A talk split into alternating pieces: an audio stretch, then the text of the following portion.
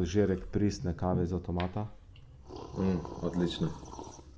A je, super. Je za nič. Uh, kaj boš uh, za ASMR, ali kaj že ono, začel delati? Mm -hmm. Čakaj, to je še ta.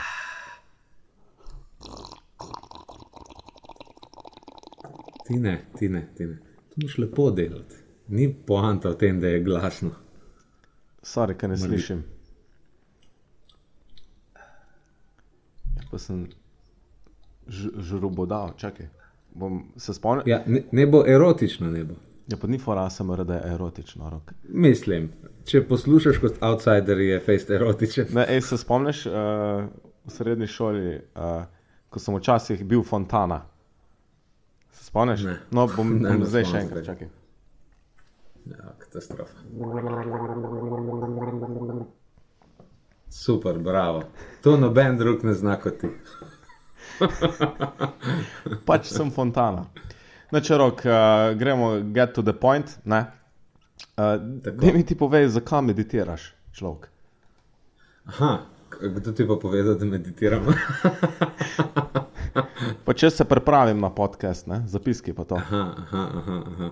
Se pogovarjaš z drugimi, um, analiziraš, raziskuješ in tako naprej. Ne, samo berem uh, zapiske, priprave na mhm. podcast. Aha, ok, ok. Nič druga ne narediš, samo to. Uh, zakaj meditiram?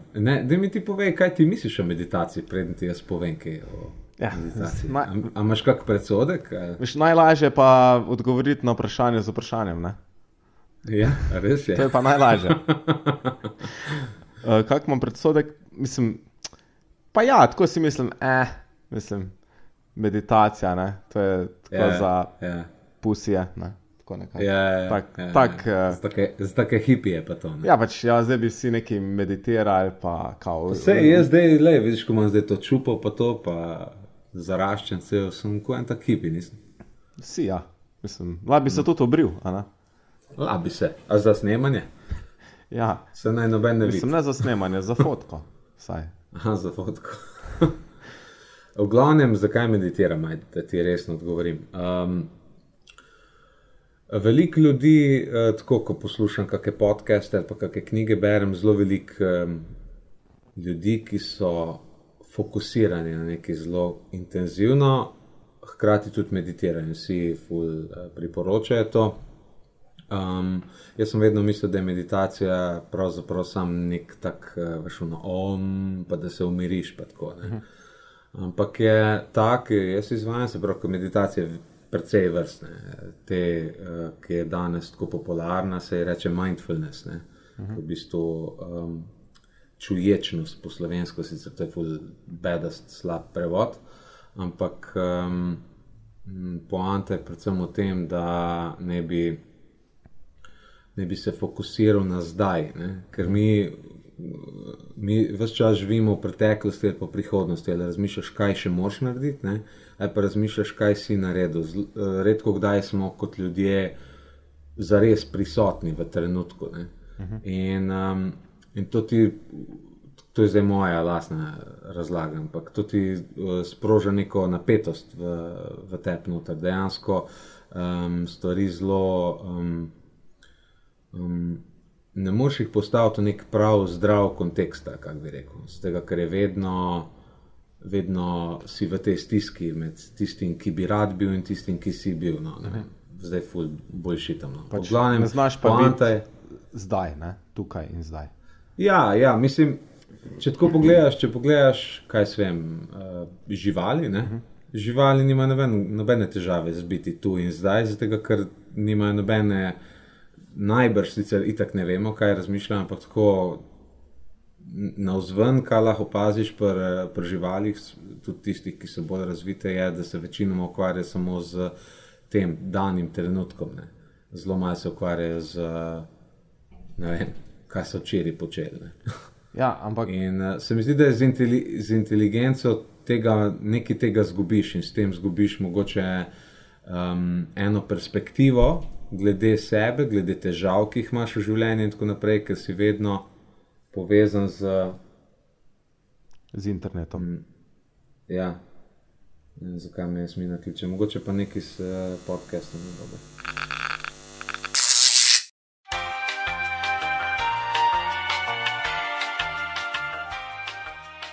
Če vam je všeč najmen podcast in najne debate, vas vabimo, da mogoče na kak način prispevate.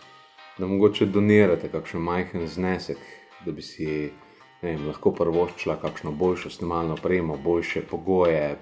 Slabši snemalni pogoji, drugače pomenijo tudi več dela v postprodukciji, kar je glavni problem, zakaj podcast izhaja tako poredko. Mogoče se je kdaj recimo zgodilo, da se je kak zanimiv del podcasta mogel izrezati samo zaradi kvalitete zvoka. No, vi lahko seveda pomagate pri tem. Kako? Tako da greste na našo spletno stran synapsapodcast.com/podpora in tam je pa različnih načinov, kako lahko donirate sredstva za izboljšanje tega podcasta, recimo s PayPal nakazilom ali pa s kriptovalutami.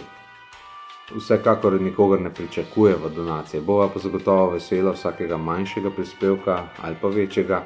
Tako da, če imate slučajno čas, voljo in sredstva, vas vabimo, da greste na spletno stran synapsapodcast.com/podpora in tam poiščete način za donacijo, ki vam najbolj odgovarja. Se pravi, synapsapodcast.com/podpora. Ok, zdaj pa nazaj k podcastu. V glavnem zdaj dela, no? zdaj pa lahko nadaljujemo. Se upravičujem, eh, roke za ribo, eh, oziroma tehnik, tehnike za ribo. Imamo tako naje, najete ljudi, ki to delajo, in zdaj ta oseba je že odpuščena in smo novo najeli. Tako, mislim, eh, najel ali jo najemamo. Najemamo in odjemamo. To je ono, odjemna, podjemna. Odjemna, pa podjemna.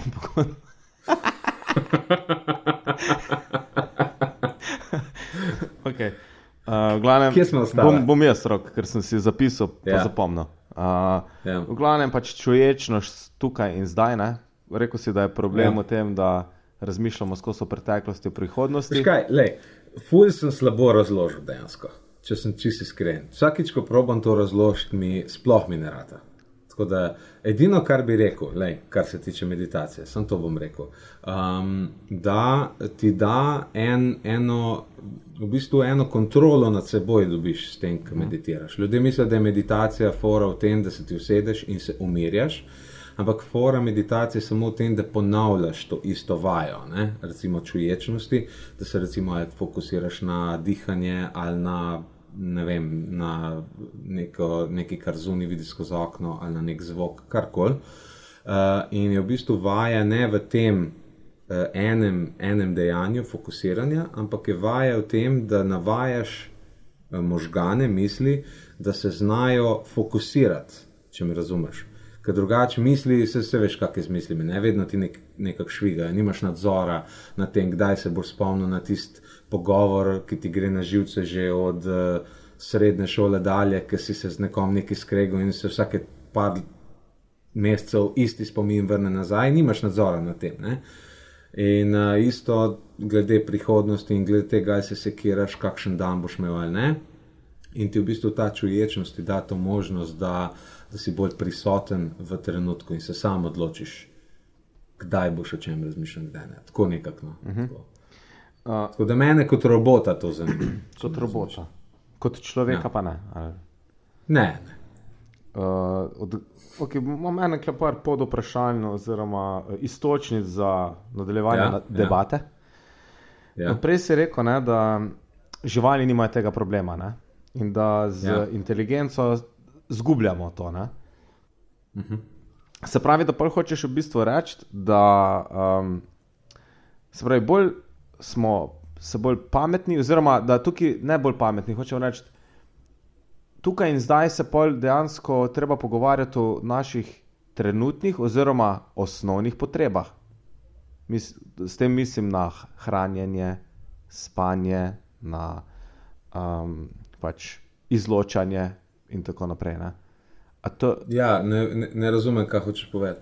Ne, pač hočemo vprašati, ali to živali ne, dejansko so tukaj in zdaj, ker se pač itak ravnajo po nagonu. In, vem, zdaj le sem lačna, ne, mačka grem mišo loviti, uh, pol uh, me pritisnilo srat, grem srat in se pač sam ukvarjam s, s tistimi stvarmi. Ja, mislim, da se na, napač, uh, uh, ozira se na ono moje ta prvo, ta neumno razlago. Uh, tako da, je tisto maj pozab, ker sem slabo razložil. Glavim, uh, bolj me je to v mislih, veš, če te nekdo razjezi, ne, kot včasih kdo razjezi. Ti recimo to dobro poznaš, ti pa te tvoje ribje kosti. Um, če te nekdo razjezi, si ti lahko jezen tri dni zaradi tega, lahko si jezen tri ure lahko si pa jezen tri sekunde in uh mhm. -huh. potem nehaš biti jezen. Te, to je ta razlika, ki ti je mogoče, ker gre za nič druga, pri tej vrsti meditacije, ne gre za nič druga, kot samo za uh, vajo v koncentraciji. V bistvu. Mhm, razumem. Ampak v bistvu ti se hočeš pol dejansko strenirati. Ja, da bi bil čim manj časa jezen, če smo zdaj v tem kontekstu. Ne, ne mislim, ja, mislim, ne nujno jezen, ampak samo re, rečemo, že samo, ne vem, pač opažam, opažam pozitivne spremembe v svojem življenju, odkar sem začel bolj intenzivno meditirati. No. Sicer imam mes obdobje, ki ne vem, tri tedne ne, ampak drugače pa načeloma vsak dan zjutraj meditiram, ko prijem pisarno. In uh, to je tako kratka, desetminutna meditacija. Ne. Ampak uh, po. Kaj sem po pol leta, enem letu rednega dela na tem, opažam, da se mi koncentracija povečuje. Ne v smislu, da zdaj pa la dlje časa sedim za računalnikom, ampak samo, da imam večji nadzor nad seboj. V bistvu. ne, pa spet, ne, nadzor je tako slaba beseda, ker zveni, kot da jaz bi želel eh, izločiti čustva iz enačbe in tako naprej. Ne govorim o tem. V bistvu gre samo za to, da pač um, nisi tako. Uh, predan nekim impulzom. Ne vem, težko razložimo. Um, Najkar, kle, pač, če si govoril o jezi. Ne? Se vem, ja. da ni samo jezi, ampak pač eh, rad se pogovarjam konkretno. Ja, ja, ja, Tako da ja. bi še rekel, ja, pa ni jeza, pa je, pa ni. Ja, ja. Um, ja ker mene pa dejansko znajo, kakšne stvari tako žret, veš, dlje cajta. Ne, uh -huh. uh, ne? ne moremo, no, just let go. Ne? Ja, uh, in, ja. Ne? Pa take malenkosti. Ne? Malenkosti, ja. To je ja. najbolj večja fora. Um, ja, um, ne, ker se to, uh, glede te meditacije, se to mi že zajce rekel. Da on isto to prakticira že en čas in iz tega vidika. Ne? Jaz sem bolj tako rekel na začetku, ja, ne, pač kako imam mnenje o meditaciji, zaradi tega, ker imam bolj občutek, da je tako en trend zdaj to. Ne? In pol si, ja, mal, jaz pa mal meditiram. Na ta način. Ja, je, definitivno je trend. Ja. In, uh, tako kot vsaka stvar. Je trend, ampak ni, ni pa nujno, ni pa nujno samo zato, ker je trend, pa ker se določeni ljudje iz napačnih razlogov lo, lotijo stvari. Pa pol tudi ne ustraja, ker so samo pač zato, da naredijo tri storije na Instagramu, pa gre pa dalje. Uh -huh. uh, to še ne pomeni, da sama stvar nima pozitivnih uh, učinkov. Ne? Pa da ne, ni. Se, mislim, to ne bi rekel, da, da nima. Um, Se pravi, ja, itak si povedal, da to me zanima, ne, od, od kdaj. Se pravi, praviš en let že to prakticiraš. Ja, v bistvu večkrat sem se že lotil, ampak pred kakim letom uh, sem pa si naložil app od uh, Sama Harrisa, ki ima en app Waking Up, uh, ki, je, uh, ki je sicer plačljiv. Ampak jaz sem bil en od prvih podporterjev Apple in tako da sem ga uh, dobil za stojn v nekem večjem paketu noter in je full dobro. Tako najprej ima 50 dni uh, uvodne meditacije, ki te v bistvu uči, kako se sploh meditira. Se pravi, vsak dan pač poslušaš, pa meditiraš zraven, po 50 dneh imaš pa noter daily meditation in ti vsak dan, kot preš app, je noter nova meditacija in te on vodi skozi proces. Ne to, pa imaš pa razna predavanja na to temo, pogovori z raznimi ljudmi. On je tako dost realist, pa ni, ni, ne zanima ga ta um, um, budistično-spiritualni element uh mhm. -huh. meditacije, ampak samo uh, njene konkretne, merljive lastnosti, kako se pač da to meriti. In uh, tako da ima pogovore tudi s kakimi guruji, pa to, kjer je on pač skeptik, pa, ne, v mhm. tistem pogovoru, da jih preverja, koliko med koliko tega, kar oni govorijo, je res, koliko je pa samo odvečna navlaka, ki se pač skozi tisočletje nabrala v vseh teh raznih religijah. In uh, koliko da si dejansko, ko mi zdaj mi povedal, da meditiraš? Ne vem, ni to nekaj takega, kot človek poveš, ne zato, ker prikrivaš, ampak ne pogovarjaš o tem. Ja. To je tako, kot da bi ti rekel, veš kaj, jaz po vsako jutro pa ti nekaj zvezi s sekretom povem. Pač vse določene stvari so osebne. Ne? Zato jih pa razglabljava na podkastu. Seveda, seveda. Ampak se mi je zdelo tako, glede na to, kako se veliko pogovarjamo o tem delu, produktivnosti in teh stvareh, pa sinapsa je naslov ne, podcasta, se mi zdi, da dejansko res meditacija, pa še sem. Pa sploh, ker za me, mogoče marsikdo si ne bi mislil, da meditiram. Ne. Pa moram reči, da mi je res zelo, zelo dobro. Um, je kaj pa v bistvu pol, poleg meditacije, pa tukaj zelo paše tam, če bi pogledal zapiske? Uh, Se pravi, zdaj, zdaj si se ti odločil, da ne boš več teh svojih slavnih tranzicij delal, da se zanašal na zapiske. Ne, sem jih všeč, te novi tine. Ne, ne bo, pravi, bom, bom, prvi, bom, bom. Prvi, koliko jih je bilo že, čekaj, kaj so že, koliko se že reče, 12 je, kaj že ducat. To, um, ducat. Prvi ducat uh, podcastov je bil tak, zdaj naslednji ducat bo bil drugačen. Okay. Ne, ne, pač sam. Uh, ja, čist... druga točka. Uh, trenutni navdih, ne, ni druga točka. To je. Tle, tre, tre. Aha, Martin. Aha. Ja, se pravi, moram pa jaz tebe vprašati. Ne, sem pa čez hotel narediti uh, prehod. No, se nima več. Ne, bom jaz tebe vprašal. Uh, a poleg Aha. meditacije tudi uh, kako jogo izvajaš, ker dejansko to gre z roko v roki. Gre zelo z roko v roki. Ja. Uh, ne, trenutno ne. Sem jogo prakticiral v preteklosti. Uh, zelo dobra stvar. Um, tudi če se jo resno lotiš, tudi zelo težavno. Mislim, ljudje mislijo, da joga je neko pretegovanje. Sam, ne? V bistvu gre za, če je dobro, pa pravilno izvajaš, gre za zelo težke pozicije.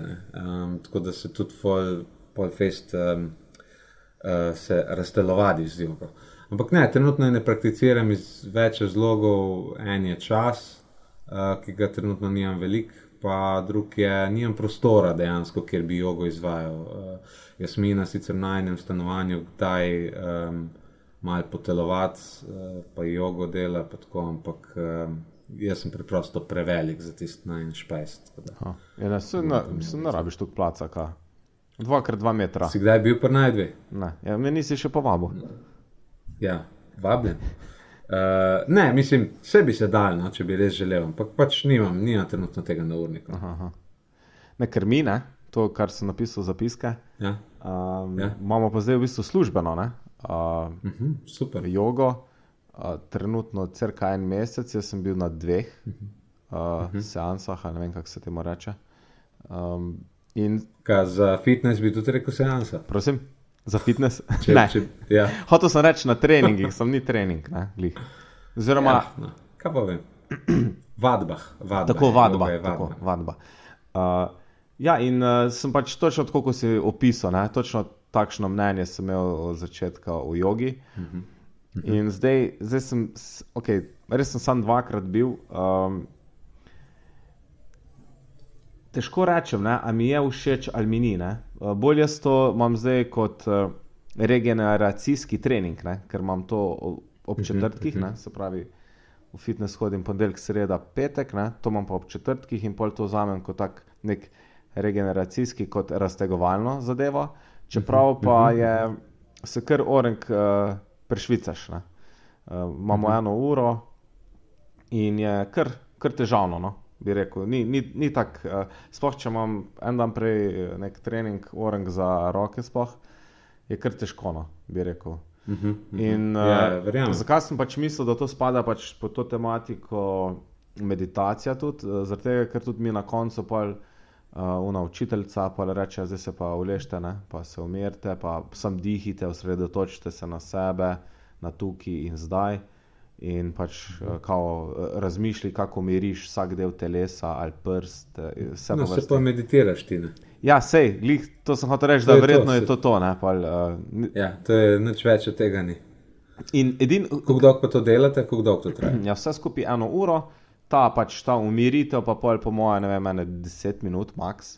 Ne vem točno, ampak kar hočem povedati, da mi je pri celi jogi ta del najboljši. Uh, ker me pol kar mal tako uh, kurja pot, oziroma ne vem, kako bi rekel, uh, naježi se mi koža, ko se umirim, pa tako pol čutim, ker je malo bolj hladno. Uh -huh, uh -huh, uh -huh. Še rekla je, da, uh, mislim, ohladiš se, ne? telo se ohladi, uh -huh. da ne si kao dekice prenesemo, da se pokrijemo. na koncu. Ne? In mi je bilo mhm. to na začetku tako smešno. Um, Prenesel sem sicer deko, pokril se nisem, ker mi je pa glih kul, cool, da me tako mal zmrazi. Um, ja, ja, se načine robe, če se mal ohladi človek. Tako da ja, uh, ja jaz tudi uh, očitno grem pač nekako v te, te smeri. Ti, pazi, pazi, se pravi, pazi. Um, ne, ker jaz samo meditiram, ne? ti pa jogo izvajaš in še meditiraš. Ne? Tako da ti si v bistvu večji hipi kot jaz. Sem.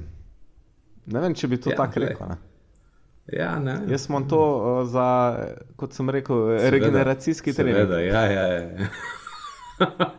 pa bolj iz vidika neke uh, druženja s sodelavci, ne? se mi zdaj kul. Cool. Prvo sem rekel, itak, da, itak, da ne bi, ne.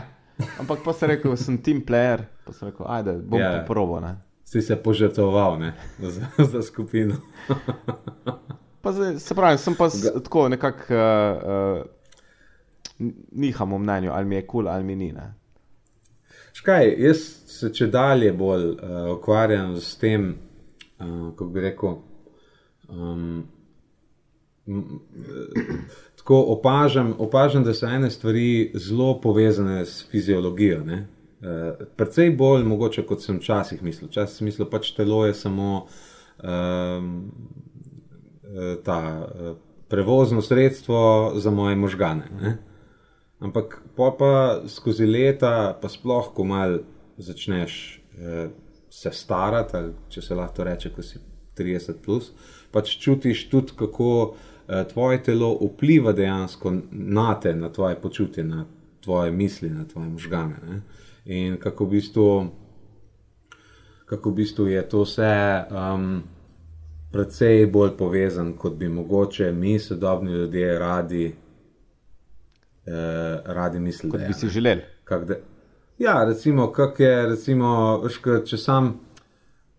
Če včasih, ne vem, jaz recimo fulo pazim, če Eh, če se čez dan postim, uh mhm. -huh. pa jem, ne vem, popoldne šele, imam full bistre misli, full sem poln energije. Uh, ali pa tudi, če čez dan jem, recimo, ampak da jem nekaj takega, ne vem, sadje, pa oreščke, kaj takega, sem čist drugačne volje, kot pa če recimo nek kruh pojem. Ne. Kruh me takoj me naredi tega full. Prav, ampak ne, ne če se je rekli, da ja, pač te oglikovi hidrati, tudi poleni, ampak prav razpoloženje ti spremeni. Prav drugačen človek si, drug človek si, če vsaj za, za mene to govorim. No? Pač, uh, me, me, me spremeni. No? In polopažen, da na tiste dneve sem, recimo, če sem zjutraj nekaj pojedel, ali pa da sem, kaj se jim, nek sendvič vzel ali karkoli, sem pol čez dan, cel dan, v bistvu drugačne volje, kot bi bil. In pa če še to poveže s tem, da si v bistvu precej bolj dojemljiv za, za to, kaj, kaj boš pojedel, če si prejšnji uh, prejšen večer pil ali pa kaj takega, da ti to vpliva po naslednji dan. In pol naslednji dan vpliva še na naslednji dan, in se to pa kar nekaj tak um, cikel, se kar ponavlja. Ne? In pa v bistvu ostaješ noter v enem mudu, ki sploh ne bi rabo biti, kako bi rekel. No ja, pač jaz sicer nisem opazil, da mislim, na mene hrana vpliva iz, mislim, na razpoloženje na drug način. Ne?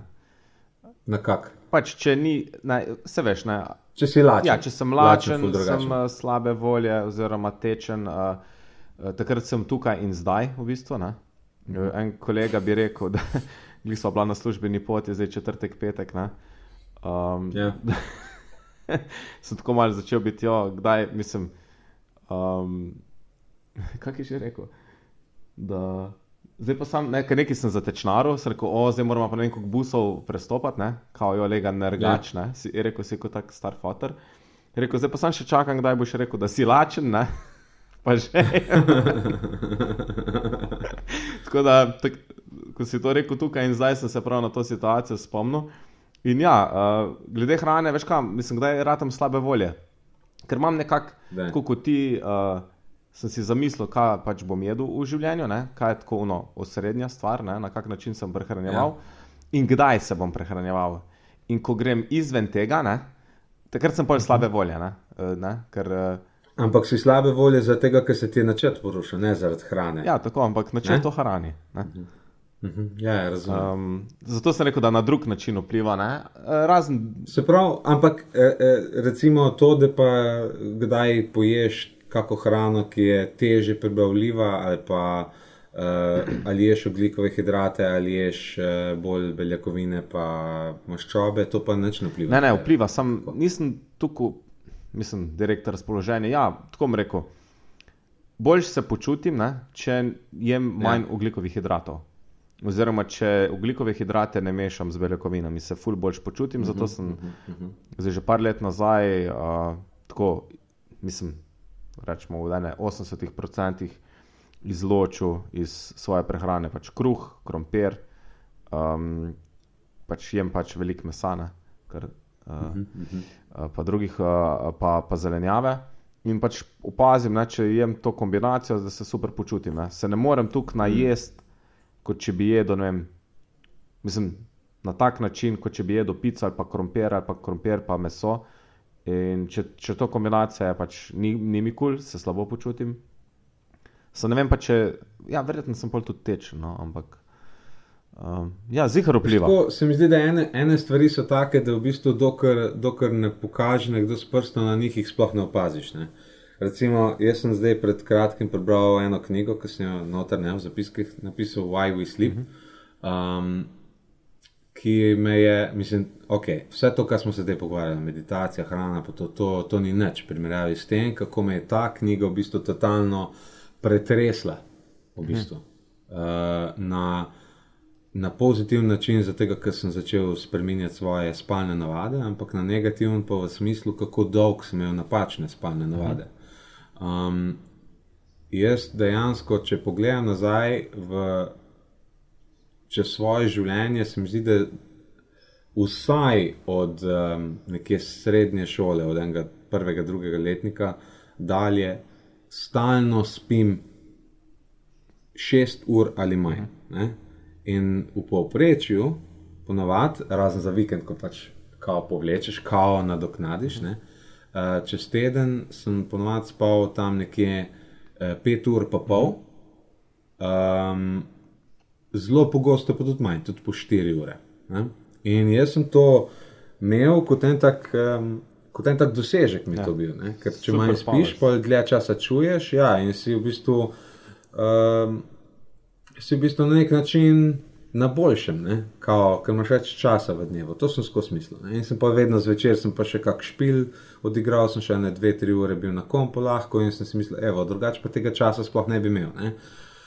In um, pa pa berem to knjigo Why We Sleep, ki je spet. Veliko ljudi jo je omenilo na Joe Rogan podkastu, mm. je imel tega gosta. Sem sicer tega intervjuja nisem prej poslušal, sem pa šel naknadno, ampak slišal sem za to knjigo. No? In sem imel v Goodreads označeno za prebrati. Mm. In zdaj nekako tako berem, da berem eno fikcijo, pa zraven eno nefikcijo. Ne? In sem tako, kak mesec pa pol nazaj, sem se lotil te knjige in začnem noter govoriti, ker to je pa drugače napisal en uh, spalni znanstvenik uh, o tem, kakšne so kaj neizpodbitne ugotovitve uh, na področju uh, znanosti spanja, ki so jih odkrili v zadnjih 20, 30, 40 letih. Se pravi, vse razne stvari, ki so dejstva, in navaja noter na tisoče različnih raziskav, eh, kjer so testirali različne variabile glede spanja in tako naprej. In eh, je, je osnovna trditev noter v knjigi, da je manj kot 8 ur spanja ti. Eh, Zelo drastično vpliva na tvoje, uh, ne samo počutje, ampak na tvoje zdravje. Uh, Eh, da dejansko eh, nivo koncentracije in eh, dobrega počutja v dnevu se ti zmanjša, se pravi, ne za, iz, se pravi, ko večina nas spi tam na 6 ur, ne, čez teden. Se pravi, ne 6 ur na mesto 8, to je 25% manj. Ne. Se pravi, nisi za 25% manj skoncentriran, ampak bolj za 60% manj tako res ful zgubiš v tistih zadnjih dveh urah. Tisti zadnji dve uri, eh, tisti globoki spanec, pa zadnji rem stanje ti ful data v bistvu. In za, um, za, za počutje, za imunski sistem, za za spomin. In jaz, recimo, pol, ko sem to, ko sem začel brati o vplivih na spomin, ki ga ima pomankanje spanca, sem pač povedal, da ja, se sem dejansko enkrat v srednji šoli začel ful, slabo si zapomniti. Jaz si določenih stvari se sploh ne spomnim, ki se jih drugi spomnijo. In sem pomislil, pis, da najbrž je to res povezano s tem. Ne? Seveda, vem, da je vedno, ko bereš eno knjigo, ne pa, pa kar vse posod vidiš te stvari. Ne? Ampak tako res, res, recimo, evo, ena taka zanimivost iz knjige. K, eh, No, tudi to, ne, da je z Alzheimerjem ne, ne izpodbitno povezano pomankanje spanja. Um, ampak Pod, ena taka zanimivost. Demenca, ja, vsa, vse, vse, vse, vsa stanja demence so zelo povezana s tem. Ja. Um, se pravi, ne samo korelacija, ampak kauzacija je dokazana. Um, v glavnem, ena taka zanimivost vsako leto uh, vsi delamo ta eksperiment spanja, uh, ko se ura prestavi naprej, pa nazaj. Um, uh, jeseni, ki se prestavi nazaj, v bistvu spimo eno uro dlje, uh, spomladi pa prestavimo naprej, spimo eno uro manj. Ne? In um, World Health Organization je. Uh, ima statistične podatke o tem, da se na dan po tistem, ki se ura prestavi naprej, spomladi, ko spimo eno uro manj, povečajo infarkti tako za eno četrtino. -huh. primerjavi z poprečjem tistega obdobja. In isto. Takrat, ko spimo eno uro dlje, se infarkti zmanjšajo. Ja, se to sem pa slišal že. Je, tako, mislim, to me je tako, fuck, je, res. Zakaj se to ne učimo v šoli, v Zakaj ni to? Uh, zakaj? Mislim, pa ne na tak način, ne tako ne, intenzivno. Tako intenzivno mislim, ne, ampak veš kaj je fora. Ne? Kaj ti v šoli, uh, mislim, ko si hodil v osnovno šolo, ne? je uči, učiteljica ja. tvoje mami na govorilnih, pa na roditeljskem rekla, otroci morajo dovolj spati. Ne? In je zihar tebi mhm. doma tudi rekla, ne? ker vem, mislim, meni je 100% in zdaj, ko imam zalo v šoli, je isto. Uh, -hmm. In kao da naj bi otroci te pač do ne vem, kjer ga leta spali 11 do 12 ur na dan ne, um, -hmm. v šoli. Še predtem, ko, ko se ti rodi otrok, ti tudi reče, da je spanje ful pomembno, da mora čim več spati. Ne. Se pravi, dojenček, ko se rodi, spi 16 ur na dan, vse skupaj, ne v kosu, ampak tako, ali pa še več. Mm -hmm. Večino cajta spi mm -hmm. od mhm. začetka. Ker je to ful pomembno. Ja, ker je zelo pomemben del človeškega. Uh, da, ampak ja, bi se rekel, da vsi upozarjajo na to nekako, ampak mogoče ni, ni alarma okoli tega, oziroma vsak si misli, eh, se je do spanja. Ne? In uh, tudi iz tega vidika pač je pač pomembno, da gre pač otrok pravočasno spat, oziroma imam zelo tako imam svoje mnenje, ne, uh, z, uh, ne, bom, ne bom direkt, ampak pač jaz sam želim, pač, da grejo otroci res zgodaj spat. Ne, v smislu iz dveh razlogov. Mm. En je ta zdravstveni, ne, uh, ja. oziroma pa, da, pa da imam jaz smer. Ne, tako da mi dva dajeva otroke ja. spat ob sedmih. Uh, z, ja, zbujajo se, se pa okay. ob šestih zjutraj, tako da to je glih 11 ur. Uh, ker smo tudi opazili, da pač, smo jih samo eno uro, pa že prej smo devali, zgodaj, glede na mhm. -huh. naše vrstnike, starše, ne, ki devajo uh -huh, uh -huh. ob devetih, je normalno, ali pa ob desetih, je enim čist normalno, uh mhm. -huh. kar meni je uh -huh. totalno ni. Um, smo ob osmih devali, ne, oziroma pol osmih, in smo yeah, ja, videli, da ja. zala yeah. ful ne, mo ne more, mislim, je čist gotova, zjutraj se ne more zbuditi, uh, lili isto. No. Uh, tako da smo eno uro prej predstavili za vikende, kdaj, ko je pa tako, da smo, ne vem, ful intenzivno odzunili damo, damo ja. pa še prej, Lahko so tudi že pol sedmih ali pa ob šestih, ker vidiš, da rabi. Ne? No, kar želim, v bistvu, kar sem še hotel drugega povedati, da mislim, da se o tem dosti govori, sam nekako pol čez leta to zanemariš, ne priješ na podobne, podobno mnenje oziroma zaključke, tako kot si ti prej povedal, ker jaz sem, tako bi rekel, identično. Uh, in to prakticiral, pač spanje pet ur na dan, štiri, uh, do tako par mesecev nazaj. Ampak mhm. kar sem pač opazil, mislim, večinoma tako poprečju, recimo, da sem spal 6 ur. Ampak velikrat sem pa pol manj in tiste dneve, ko sem manj, sem že vnaprej vedel, da bom cel dan tečen. Oziroma, da bom, mhm. zveč, če ne prej, se uno preguraš nek delovni dan, mogoče malo adrenalinčka, mm. Ampak pa sem bil zihar tečen zvečer. Um, tako da Pa sem pa še to slišal ne, o, o, o demenci, pa nekako sem tudi videl, da um, opazil sem na teh službenih potovanjih, ne, ko ful menjaš te uh, časovne pasove. Spoh, z, z, z, vsakič, ko pridem iz Vegasa, zbolim. Uh, dobim virozo, to je bilo zdaj že trikrat zapored. Um, in verjetno prav zaradi tega pomankanja spanja, ne, pač eno je zaradi same poti, drugo je, ker je pač intenzivno tam na sejmu. In uh, čist vedno mi pade odpornost, in pol zbolim, dobim virozo in sem fuč, pol uh, tako se pobiram mm. ene tri tedne. Oziroma se mi je pol celo zgodilo enkrat, ja, letos poleti sem dvakrat faso, ne vem kako virozo. Um, tudi ko smo šli na morje, ne? ker sem prej mal spal ne? in pol, ko se sprostiš, se ponovadi tako. Ne? Ko, ko se sem, bil sem, bili smo osem dni na morju, tri dni sem imel vročino, pet dni sem pa bil pač v posli, mm. da nisem šel takoj ven, ker sem, nisem hotel še podaljšati tega. Ne? Tako da sem se jaz tudi začel tega zavedati, ne sicer ne skozi knjigo, ali si ti slučajno povedal ta naslov knjige? Ja, Why We Sleep. Sem zdaj tudi preveril. Uh, obstaja tudi slovenski prevod uh, na M, ki sem ga najdel, zakaj Aha, spim. Cool. To vsi preberete. To Tole sem jaz tudi uh, dol potegnil. Um, me... Tako, mislim, ker jaz sem, jaz sem zdaj po prasku sam površina površine od tega, kaj v tej knjigi odpovede. Recimo tudi to, uh, kar se tiče prometnih nesreč, ne? Mhm. koliko prometnih nesreč je storjenih zaradi tega, ker pač je človek. Uh, Eh, v, pomank, eh, v, v kroničnem pomankanju spanja.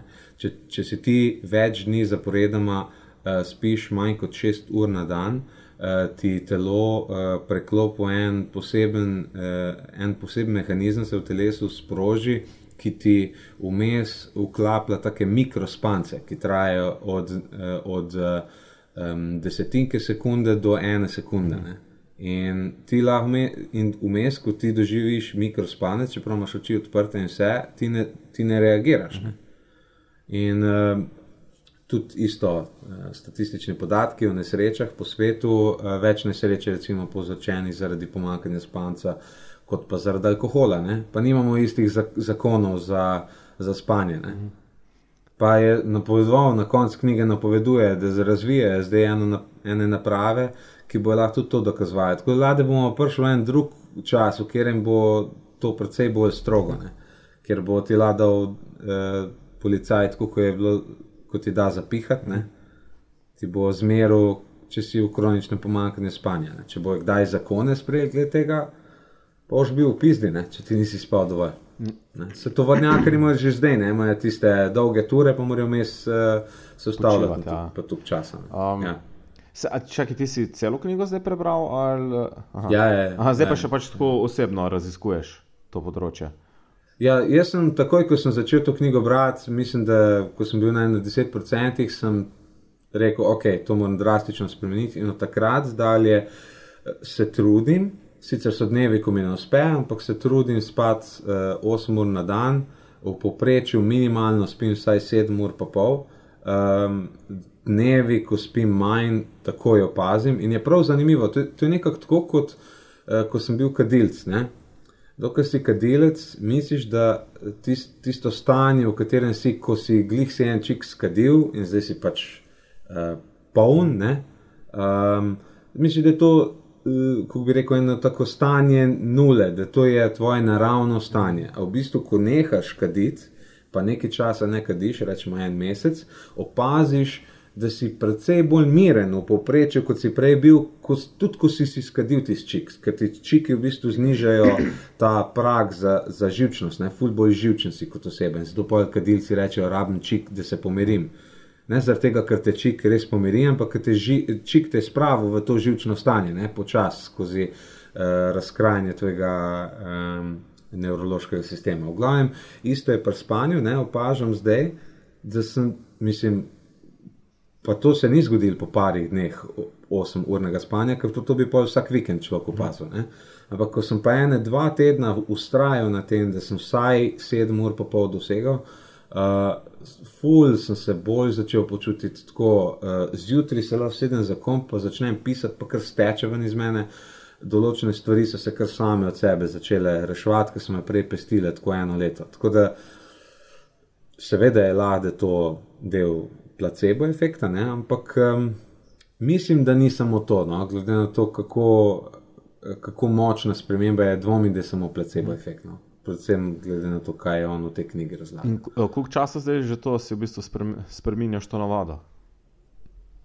Kak mesec pa pol, mesec, nekaj takega. No, ker jaz pa um, septembra, oziroma ne, poleti sem začel s tem. Ja. Sem, do, dosti podobno. Se nismo sploh še pogovarjali o tem. Ne? Ja. Uh, ja, nisem hotel povedati. ne, jaz pa. Um, Jaz sem pa vedel, da mislim tako, čutil sem, da, da nekako, mislim, itak sem vedel, kako se počutim, ko sem zaspan, pa mhm. tečem, pa vedel sem, da je to premalo in sem rekel, da moram tudi isto nekaj na tem narediti. Uh, sicer uh, slišal sem, da je kao 8 ur ta zadeva, ampak jaz nimam zdaj na 8 ur, še razmišljam, kako to v bistvu narediti, ampak imam pa na 7, no? oziroma čisto konkretno, imam nekako. Uh, rutino, ali kako bi temu rekel, da gremo ob desetih spat, zbujam se pa pač mhm. ob petih, zaradi uh, pač, ko imam zjutraj fitness. No. Uh, tako da, mhm. Mhm. da bi šel pa ob devetih spat, je pa res že malce zgodaj, oziroma včasih grem, glih takrat, kader pa sem en dan prej šel malce kasneje spat. Ne. Um, uh -huh. Takrat grem pa ob devetih in pol spim isto do petih, in takrat se fantastično počutim, uh, ali pa za vikende. Uh, in uh, to, zar, mislim, zato, ker sem vedel, oziroma sem na ta način rekel, ok, prehrano nekako sem si porihtel, ne, pač v smislu jem zdaj tako, da se dobro počutim uh, in to je zdaj že par let. Potem lani sem rekel, ok, tudi za fizično aktivnost sem poskrbel, ne, imam zdaj že kar eno leto stalno rutino, trikrat na teden, tako da je kul. Cool. Sem rekel, zdaj naslednja stvar, ja. ko jo moram si porihtati, je pa spanje. Ne. In sem na ta mhm, način mm začel, hkrati sem se pa tudi po svojem sodelavcu zgledoval, ker on je vedno, ne vem, tudi če smo bili na službenih poteh, pa tako, no, z izjemoma, kadar smo šli sicer žurat, no, uh, je tudi isto šel desetih tip spat, ne? vedno. Ne? Yeah. Ja. In sem rekel, le, če gre on, zakaj ne bi še jaz šel? Ne? Um, ne pa da jaz pač pišem maile. Ja, en tak, en tak, en tak, um, en tak uh, um, um, predsodek je, Splo, se mi zdi, da še bolj pri tipih. No? Tako da je en tak, kot da si neki manj. Če, če greš zgodaj spat. Razumeš? Tako je ena taka. Kot da si otrok. Kje smo ne? to pobrali? Ja, ja. ja. Odkje smo to pobrali? Mislim, res katastrofa. Ja, ne vem, ampak pa sem pa še slišal tudi za enega drugega tipa, ne? prek ene skupne prijateljice, da tudi on pa hodi ob devetih, ne? Pa še tako od ene parih, ne? da so rekli, ja, zgodaj hodim spat, zgodaj se zbujam, ne? to mi je pomembno in sem pač nekako me to spodbudil, da sem sam začel in ok, ne vem, zdaj težko rečemo o procentih, ampak tako se kar držim tega, ne? od desetih do, um, do, do petih zjutraj. Uh, Edino, kar sem pa opazil, da sem zdaj pa tudi uh, za vikende, ne? sem zaspan, grem tudi za vikende prespati. Oziroma, če, grem, yeah, ja, ja, če gledam yeah. film, zihar, no to sem že prej zaspal, zihar zaspim. Uh, ali pa zadnjico šla za, za tole, za Halloween, za njo žurat, ker so tam malih ni bilo doma. Uh mhm. -huh. In sva bila tam na enem koncertu, in niti še glavni bend ni začel špilati, pa jaz tako, pa da gremo spat domov. Ful sem bil za spat, ker za span sem bil. Ja, ja. Mislim, da sem celo prejšnji večer nisem dosti spal, ampak tako, uh, žurka je bila, dobene družbe ni bilo, uno sem rekel, napiti se mi ga zdaj, ne vem, ne da se mi ga napiti, ne bom, mm. zakaj bi se ga zdaj mm. napil če ni več ni uno feelinga, samo zato, da se ga napil. Mora bila deset, yeah. pa ja. sem rekel, pa dej gremo domov. Ne? In pa sem prišel domov, sem šel kar spat. Uh, ona je šla še gledati en film. In ne, tako prav čudno. Uh, se pravi, ona, ona ne sodeluje v tem tvojem eksperimentu. Uh, to je, uh, če se spomniš uh, iz motivacijskega podcasta, ne? to, uh, to je prejšnji. Ja. Uh, sem jo nekako motiviral. Mislim, prejšnji, ki je že šel. Ja. Ne, ne, šel je. Je že šel. Um, Motivacija je šel življenje.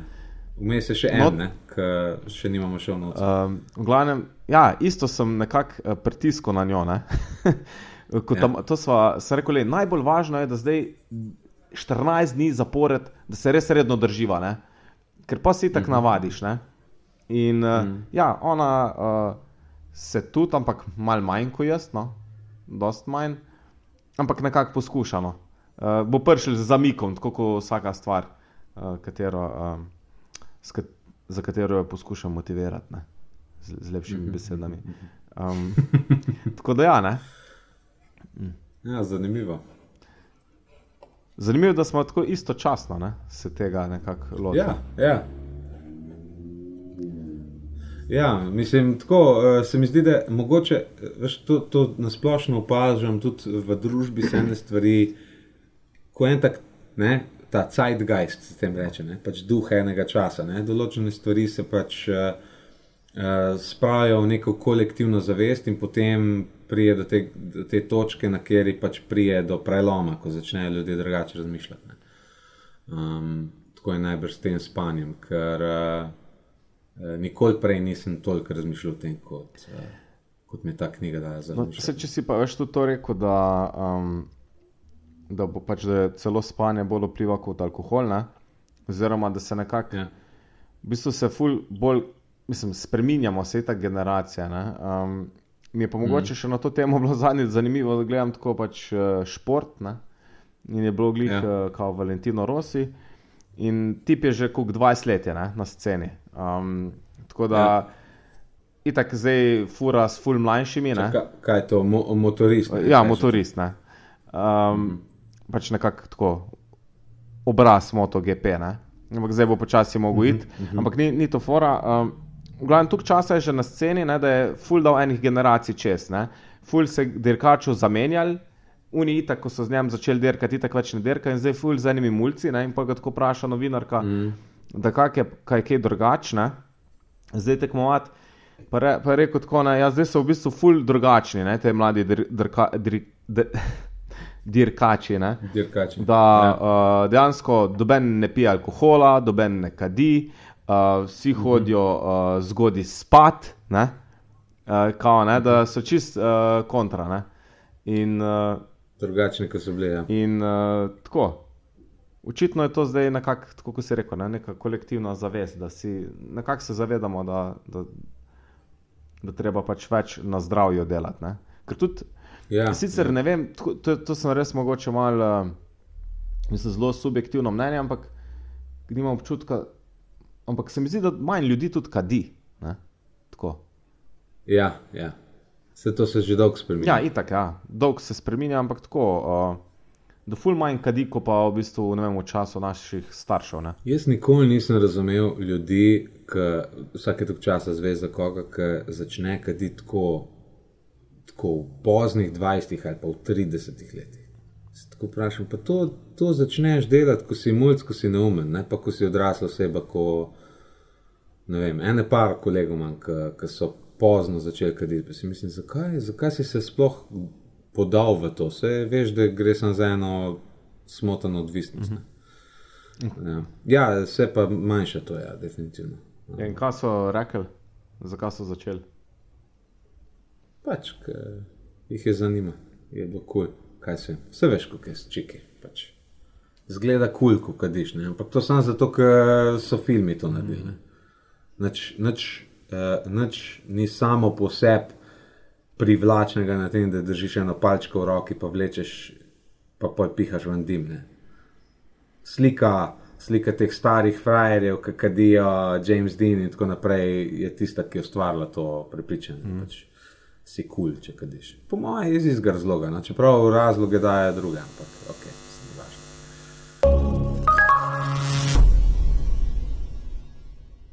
Če vam je všeč najmen podcast in najne debate, vas vabim, da mogoče na kak način prispevate, da mogoče donirate kakšen majhen znesek, da bi si vem, lahko prvoščila kakšno boljšo snemalno opremo, boljše pogoje. Slabši snemalni pogoji, drugače pomenijo tudi več dela v postprodukciji, kar je glavni problem, zakaj podcast izhaja tako poredko. Mogoče se je kdaj recimo zgodilo, da se je kak zanimiv del podcasta mogel izrezati samo zaradi kvalitete zvoka. No, vi lahko seveda pomagate pri tem. Kako? Tako, da greste na našo spletno stran sinapsapodcast.com/slash podpora in tam je par različnih načinov, kako lahko donirate sredstva za izboljšanje tega podcasta, recimo s PayPal nakazilom ali pa s kriptovalutami. Vsekakor nikogar ne pričakuje v donacije, bova pa zagotovo vesela vsakega manjšega prispevka ali pa večjega. Tako da, če imate slučajno čas, voljo in sredstva, vas vabimo, da greste na spletno stran sinapsapodcast.com/slash podpora in tam poiščete način za donacijo, ki vam najbolj odgovarja. se pravi synapsapodcast.com/slash podpora. Ok, zdaj pa nazaj k podkastu. Veš, kaj bi te tudi vprašal? Ne? Ti si. Uh, mm. Pač ta meditacija, pa to, ne si rekel, da se ful bolj skoncentriraš. Uh, a to je tudi zaradi tega, ker imaš, mislim, kakšne ja. probleme z motivacijo, pa to si tudi zaradi tega to začel delati? Ja, dejansko, mislim, ful imam. Um, ful sem imel težave, pa imam težave, kaj se jim pač. Um, uh, Najbrž ste slišali v tistem podkastu, ko smo se pogovarjali o motivaciji, da sem se pač.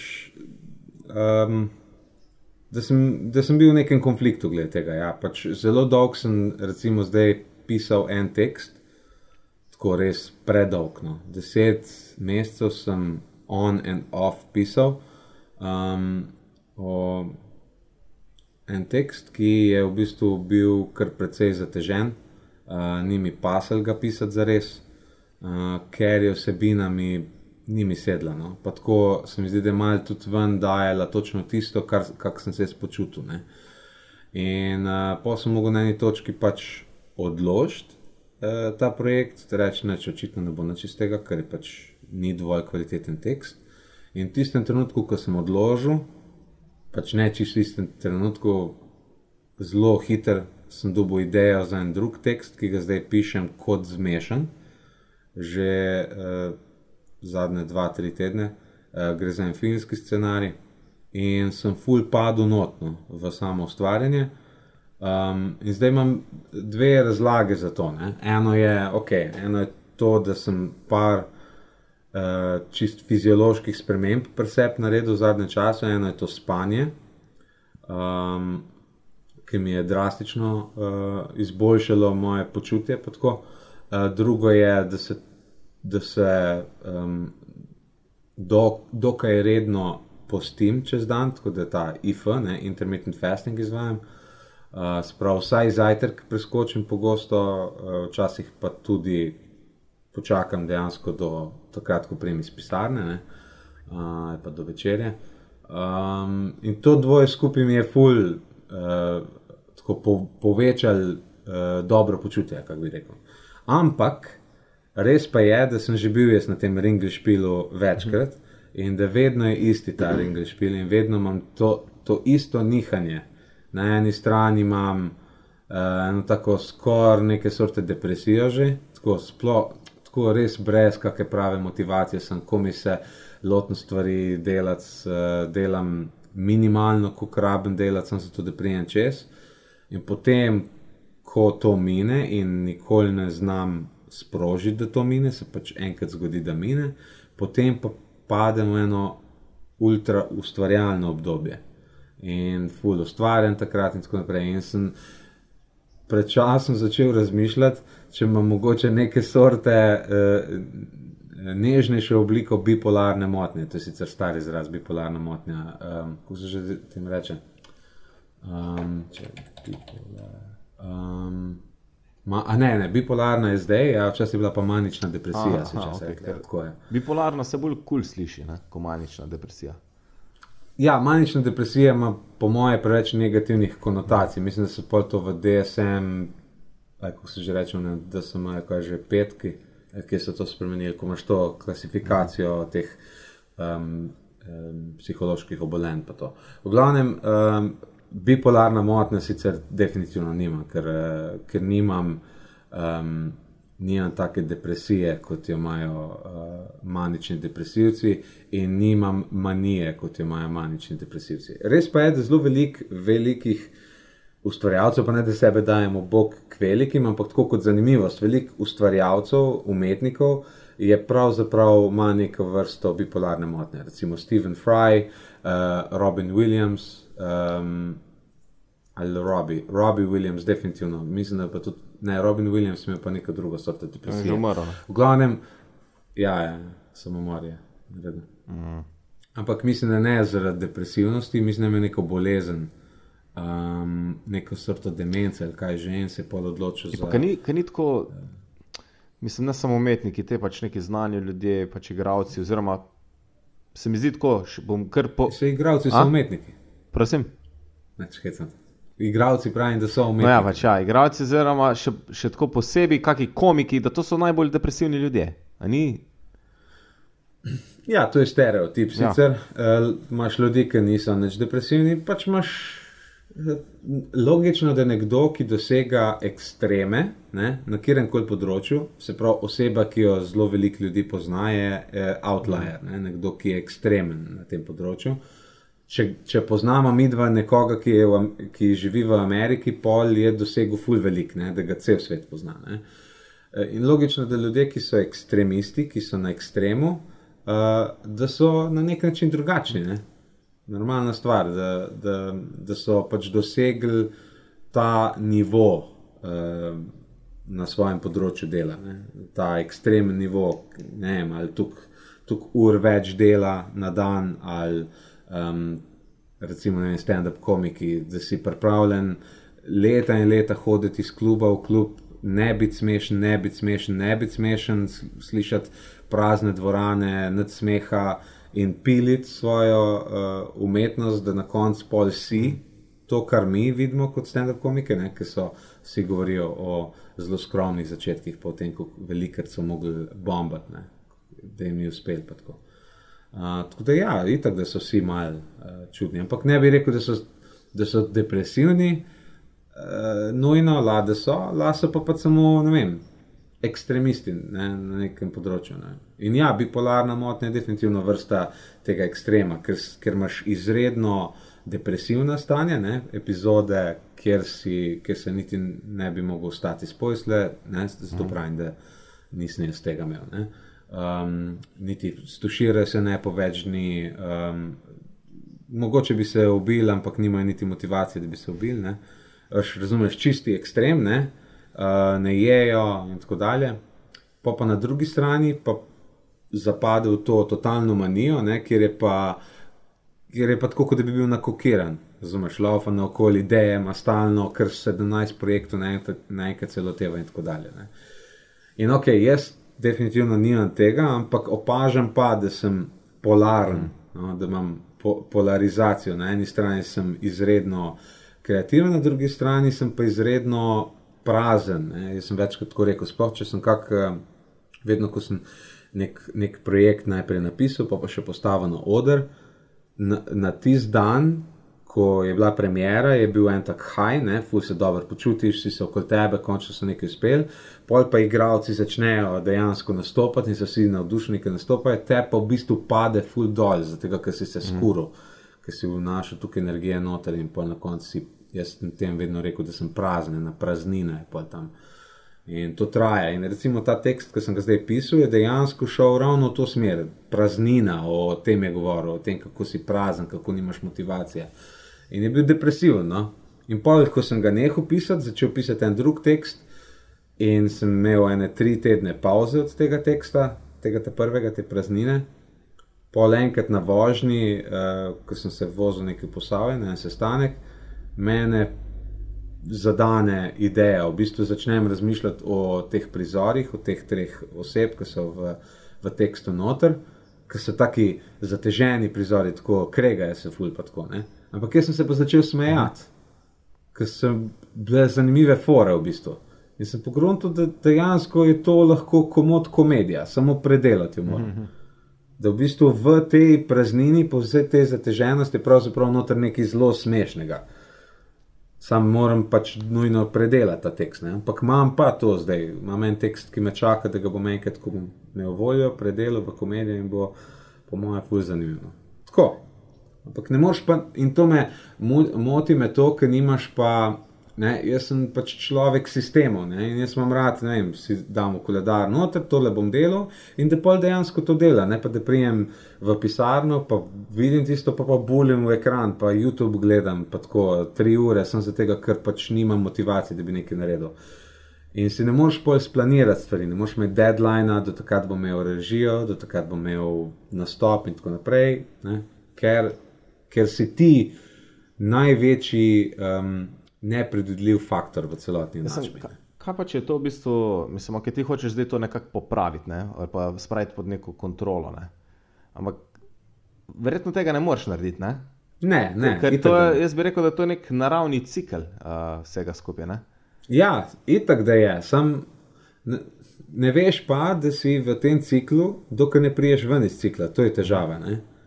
Ne, mislim, to je tako, kot recimo, ko sem prej govoril o spanju. Ne? Da tukaj let nisem sploh razmišljal o tem, da je kaj narobe s tem, ker sem imel to kot naravni, naravno stanje. Moje je bilo, da sem spal po 6 ur. Se pravi, jaz sem bil zaspan, če sem spal 4 ure. Takrat sem čutil, da nisem na svojem normalnem stanju, ki je pri 6 urah spanja. Ne? In jaz sploh nisem vedel, kaj pomeni 3 tedne zaporedoma spati 8 ur. Kako bom pa vedel, da pač obstajaš nekaj boljšega način. In isto je, ko si pač, ne vem. Pa dobro, pa tudi, veš, ko si mlaj, mlajši, ja. sploh v puberteti, in tako si našopan s temi hormoni. Um, po mojem, ful lažje se spopadaš pa z enimi stvarmi, glih zaradi tega, uh, ker ti celo telo te šopa. Se tudi, uh, če začneš v puberteti uh, se športom ukvarjati, ne, pa gvihtati, boš se ful hitreje pa lažje razvil, kot pa zdaj. Um, itak, itak, ja, seveda. Iz istega razloga. Čeprav eh, za najstnike je še bolj pomembno, da 8 ur spijo in to ful v tej knjigi odgovori. In kuk je fora, da se ti dejansko tvoj notrni, ta cirkadijski ritem, se ti pravzaprav prestavi za nekje uro do dve, na, na dve ure kasneje nekje. In zato najstniki ne morejo iti zgodaj spat, ker dejansko niso zaspani, ker jim naravni bioritem se spremeni. In da zato je največja katastrofa to, da morajo srednje šolci tudi hoditi zjutraj v šolo, zelo zgodaj, pa da imaš še celo predure. Ne? Dejansko bi bilo precej bolj pravilno, sicer pač pravijo knjigi, da je težko, logistično, da razume zakaj, ampak eh, da pravilno bi bilo, da bi ob devetih štartali šolo, ki grejo kasneje spat in se morajo kasneje zbuditi. Ne? In da to je en tak naravn sistem, ki je najbolj povezan s tem, da si, um, čisto če gledaš evolucijsko, je to faza, v kateri mora začne, začeti mlad odrasel, oziroma pozno otrok, ne, pač tako je v puberteti, ko mm. raziskuje, da mora imeti obdobje, ko ni pod nadzorom staršev in zato, da malo probava. Ne. In zato eh, hodijo kasneje spat kot starši, dve uri kasneje, zato da imaš ta dve uri okna, ko lahko oni eksperimentirajo. Ne. In dejansko se res to v resnici dogaja v puberteti. Um, tako da tudi najstniki načeloma bi mogli veliko spati. Ja, itak, ja. In si v bistvu še najbolj podhranjen. Ne, to, to se bi strinjal. Sam hočem reči, da se, mogoče oni manj, opa, mislim, manj opaziš, ko si najstnik, ki si tako na to. To pa je itak. Pa ja. Itak, Lažje itak, greš čez stvari. Tudi, tudi to, da, da, da žuraš cel vikend od petka do nedelje skozi pijan, tudi ne opaziš, tu, ko si najstnik, zato ker naslednji dan zjutraj si kuno. Ja, točno tako. Ne? Ne? Neč se ti ne pozna alkohol naslednji dan. Medtem ko, ko pa enkrat priješ v pozna 20, si naslednja, ga naslednji dan čutiš, pa ko si pa enkrat 30, recimo jaz zdaj. Za vikend smo imeli na feštu, sem se ga napil, kar konkretno sem se ga napil, bolj kot ponovadi. Še danes čutim. Ja, pa, pa, danes zjutraj sem bil še vedno off, ja, pa je že ponedeljek, ne dva. Ja, jaz, sem, jaz, sem imel, jaz sem imel pa še bolj ekstremno. Jaz sem pa znal eh, tudi imeti ja. do srede ali pa do četrt, če sem soboto ga šel feštati, mačka do cel teden. Do srede četrtka. Ja, ja. Se, dejansko je tako. Ampak sem pa zdaj nekaj drugega opazil. Ne? Uh, odkar ja. se pa športam, pa temu ni tako več. Ne? Um, -huh. Ker uh, če v ponedeljek, mislim, grem soboto žuram, ponedeljek uh, grem športat, dam tisti ven, sicer je takrat malo težji trening, uh -huh. uh, uh, pa sem pa dober. Uh, pa tudi metabolizem se si s tem malce spremenil, se mi zdi, da se me, uh, ne da se me manj prime, da drugače presnavljam, no? tudi alkohol. Ja, ja verjamem, verjamem. Uh, jaz s ful premal uh, telovadim od septembra dalje sem čist ven padel, dejansko zdaj sem šele začel nazaj spet malo, tako da vsaj malo mal body weightam, uh, pa da grem na kak sprehod, pa kaj, ampak nisem bil recimo plezo, nisem že dva, dva meseca, mm -hmm. recimo, tako da in moram, moram si to nujno porihtati, to je naslednja točka. Se pravi, imaš spet ta cikl, ne? ko moraš nazaj, si zrihto, pa moraš spet porihtati. Ja, ja. Ja, pa se jaz, ja. jaz imam tudi take cikle, sem opazil pri sebi. No, jaz imam bolj z vidika um, neke produktivnosti samoza, ali pa samozavesti, vse to so se že tudi tako uh, mm. offline pogovarjala. Ne? In uh, pa tudi tako sodelavcev, tako večkrat rečem, da se mi zdi, da sem včasih bil ne, v času enolajza, ful bolj odločen, ful več, rekel, ja, itak to nam bo, vse nam bo ratelj, tako ful bolj pozitivno. Čeprav je bilo v bistvu mm ful negotova prihodnost, ampak sem tako, ne vem, itak bo ratelj, to pač ne smo uh, kralji sveta, vse, bo, vse, vse mi bo ratelj, uh, ne glede na jutr. In, in sem ful bil bolj odločen in tako, zdaj pa. Pa sem pa šele opazil, to je že kak let nazaj, ker prej sem skozi govoril, eh, pa ta izgorelost, pa to, ne, to je, to je bullshit, ne, to je spet za pusje, kak mm, burnout. Mm, mm. Um, yeah. Ampak res ga nisem imel v taki vem, obliki, ok, zdaj sem pa zbrnautat, zdaj sem pa čez gotov, bom, bom šel ležat. Ne. Ampak sem skozi to, v bistvu, opazil, skozi to neodločnost, pa tako pomankanja idej. Mm, mm. Uh, da, mm. sem, uči, da sem verjetno zbrnil tam ne? uh, na nek način. Yeah, ne? yeah, in yeah. sem tako tudi v nekem, sploh lani, nekem tako uh, navzdol krivulji bil, no? zdaj pa počasi se mi zdi, da sem nekako prišel na minimum, ne bi mi, mhm. oziroma se nekako stabiliziral. Uh, ne bi mogel reči, da raste, ne? da grem nazaj, ampak nekako se sprašujem, kako dobiti nazaj tiste občutke, uh, oziroma ti zagon. In pa se sprašujem, ali je to bolj povezano z neko mladostjo, uh, oziroma neizkušenostjo, ne toliko mladostjo, ker predtem sem dal te izkušnje čez, ne, sem bil pač bolj na hajpam, pa tako. Ali je to povezano s čim drugim? Ne? Um, vem, zdaj, ko sistematizacijo, da si zapisuj nove ideje, da to preberi, da je uno. Ampak nič od tega nisem prej počel, kar zdaj mislim, da bi mogel, da bi to popravil. Uh, zato, uh -huh. ne, zato se tako, ali, ali sem depresiven, oziroma sem pa na ta način tudi razmišljal. Ne? Tako kot sem prej rekel, okay, porihto sem si nekako hrano, da sem zadovoljen, da se dobro počutim, uh, telovadbo, zdaj spanje. Ne? Zdaj, četrta točka je pa, kaj pa če bi se zdobil enega koča še za glavo, ne? ker pač za fitness imamo osebnega trenerja, ja, ja. mogoče bi si pa jaz tako dobil nekega psihologa ali koč, ne vem, kak fizioterapeuta, kakor ne fizioterapeuta, psihoterapeuta.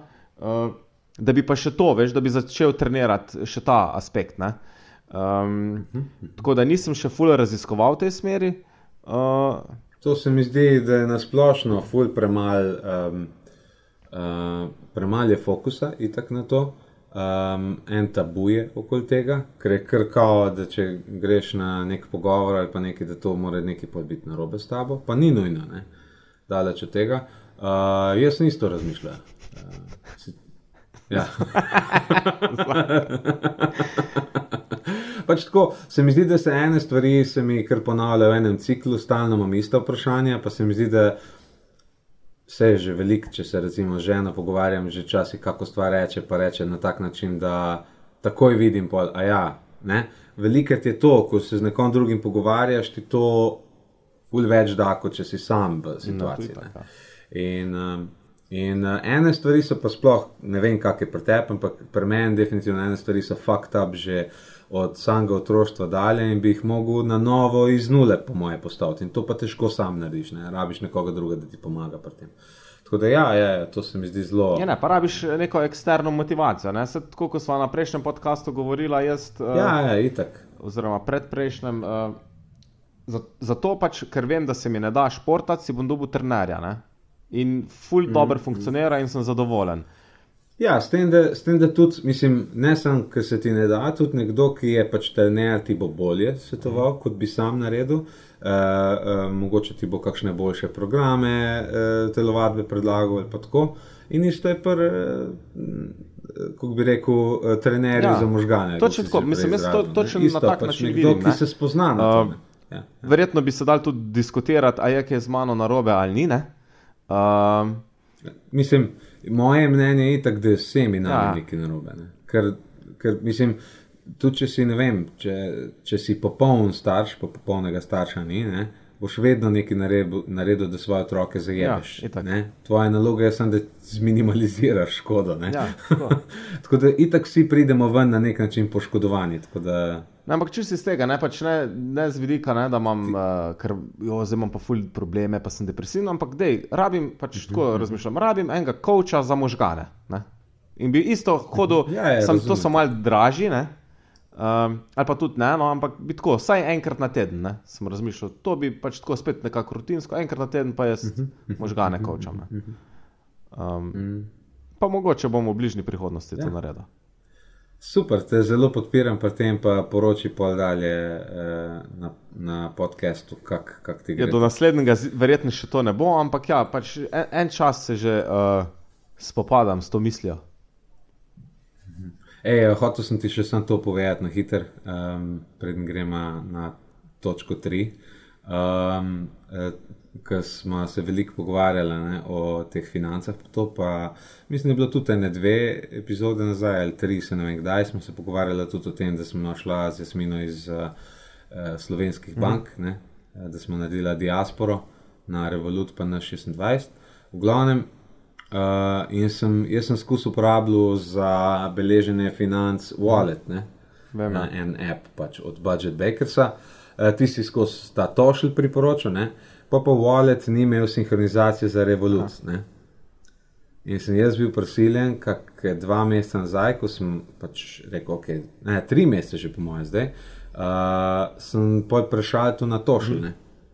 In sem bil pa na tošlu, In moram reči, da mi ni bil všeč program, tako fum je bil drugačen od Walleta, nisem se nikakor mogel navaditi na logiko zapisovanja, tudi recimo transferi so mi ful čudno narejeni, uh, ki moš dejansko ga označiti in kot income in kot outcome, ali, mislim, expense in income, če prenašaš iz enega akonta v druga. Mm -hmm. Ja, kako pa to narediš? Sam transfer narediš. Ja, ne, klikneš transfer, pa ti ne konekta, moraš na roke moš to narediti. Ne. Mislim, no, mi už pokazal, ja. da se ni važno. Glavnem, poanta ni v tem. Poanta je v tem, da in to sem delal, zdaj ene dva meseca sem eh, aktivno beležil v Tošlju.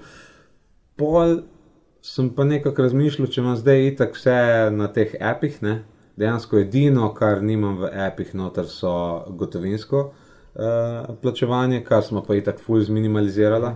Smo si tudi rekli, vsak ima 50 evrov na mesec za gotovino. Tisto, kar ti postane viška, pa lasi pač daš nek piggy bank ali pa nekaj. Ne. In sem pa videl, da ima dejansko mogoče tri, štiri različne stvari, ki bi jih rabo beležiti, in še to take, ki so zelo, ki ni, ah, zdaj sem šel pa na kavo, pa, pa sem kupil še fasengo, pa to. Ampak ne vem, recimo, ko imamo en kupček, kamor pač daješ nekaj denarja na stran, moš pač zabeležiti enkrat na mesec, da si dal tja, tukaj da veš, koliko je na kupčku. Ne. In sem pa rekel, ne bom nobenega appa več sploh imel in sem zdaj na čist preprosti Google spreadsheetu, v katerem noter imam to zabeleženo in je to to. In sem odrešen tega in moram ti povedati, da se tako dobro počutim, glede tega, ko se že dobro. Razočaral si me rok. Zelo sem, ali, zelo sem razočaran. Že ko sem prebral noter v zapiski, mislim v pripravi. Vale tošl, pa si mislil, da zdaj sem na tošlu in zdaj je to to. Ne, ne, napisal si, da. Zakaj? Čakaj, bom kar prebral. Aj na noben sistem. Ja. Um, sprememba izvoljet sistema na tošil sistem, na noben sistem. In to me je kar zabolelo. Na noben. no, v glavnem ni noben sistem, je sistem, definitivno, ne, ampak je zelo enostaven. Pač.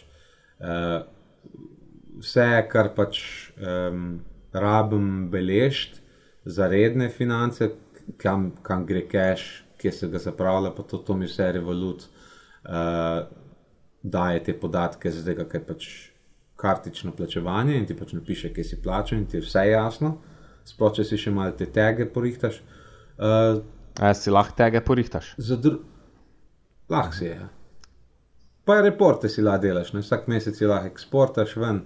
Pa načeloma, če sem čisti iskren, tukaj fest teh uh, uh, dodatnih funkcij, ki jih je Wallet imel ali pa ki jih ima to še, sploh nisem uporabljal. Dejansko jih nisem. Tako da uh, je pa tako, ko um, ne vem.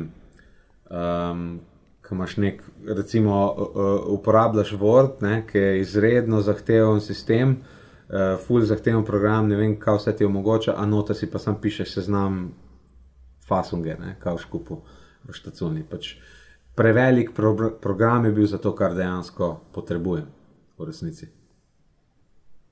Oprosti, Tine.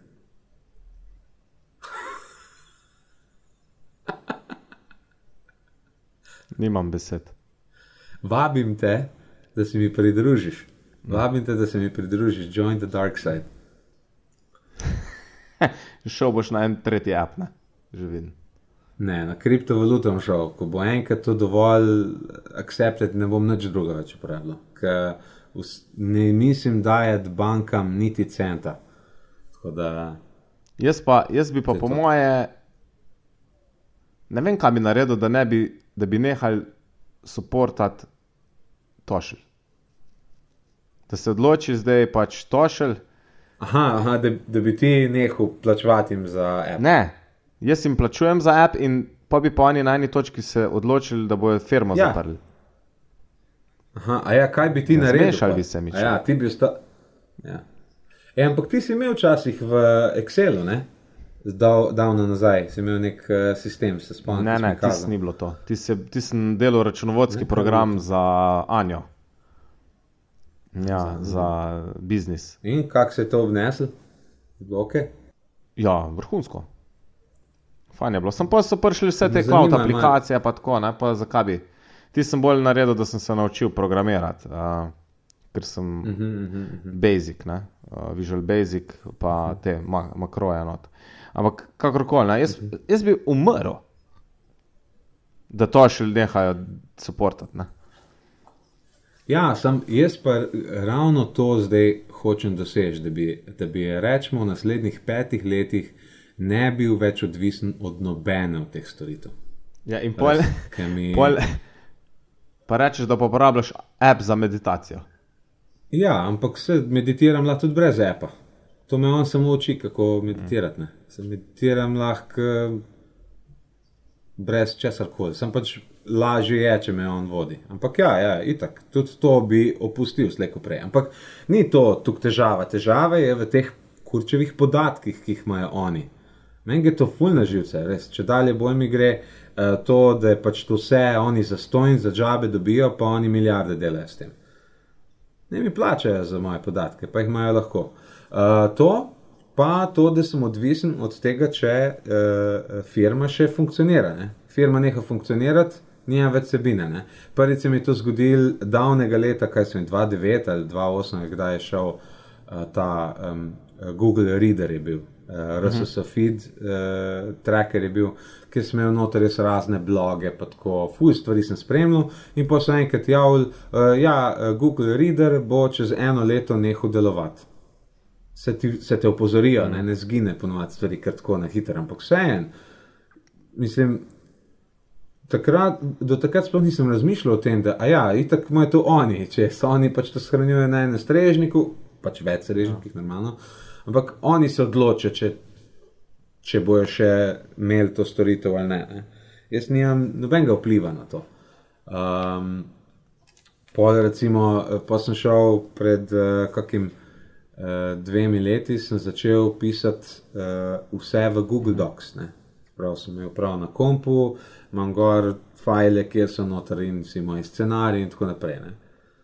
In um, pred, uh, pred kakim mesecem, berem o tem, da je Google spremenil svoj Terms of Service, kjer lahko oni tebi zaklenejo račun, uh, če oni ocenjujejo, da ti nisi. Uh, za, um, Da, da, si jim, da si jim v škodo podjetju, finančno škodo. Ne? Recimo, če imaš kakšne ad blokere, pa tako naprej, bi lahko ocenili, da se jim pa ne splača tebi sploh nuditi storitev. Ne?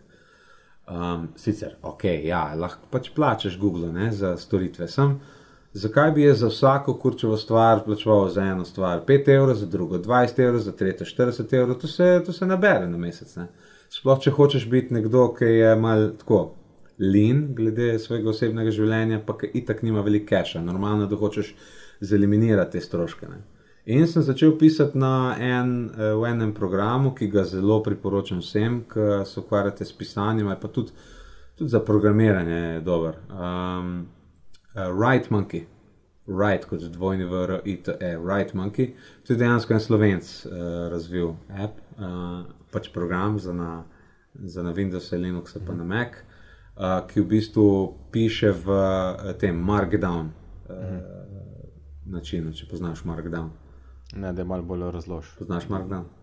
Markdown je, recimo, veš, če hočeš označiti, da je nekaj odebeljeno. Ja, ne? Una sintaksa. Imaš pa tek.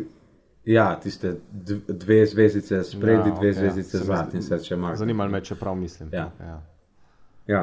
Uh, tem se reče, da je future proof, zato ker Markdown je, um, ni vezan na noben drug standard, ampak oni berejo pa iz Markdowna ven v svoje lastne standarde. Ne. Kar pomeni, da imaš pač lahko to v tekst file shranjen. Zdaj imam vse svoje programe, mislim, tekste počasi prenašam v to. Uh, v, seveda so še vedno na Google Drive, ne.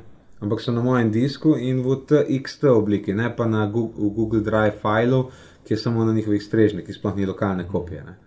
Tako da to zdaj uh, počasi se selim tja. In to bi rad vsemi strmi pravzaprav naredil, no. ker ni mi všeč, da kaj se jim, nekaj se zgodi in mi zablokirajo. Uh, Google account, glavno, nismo vse storitve na to vezane. Recimo, uh, si pozabil geslo, pošli na un mail, ne? in z, vedno je ta mail, ne? isti.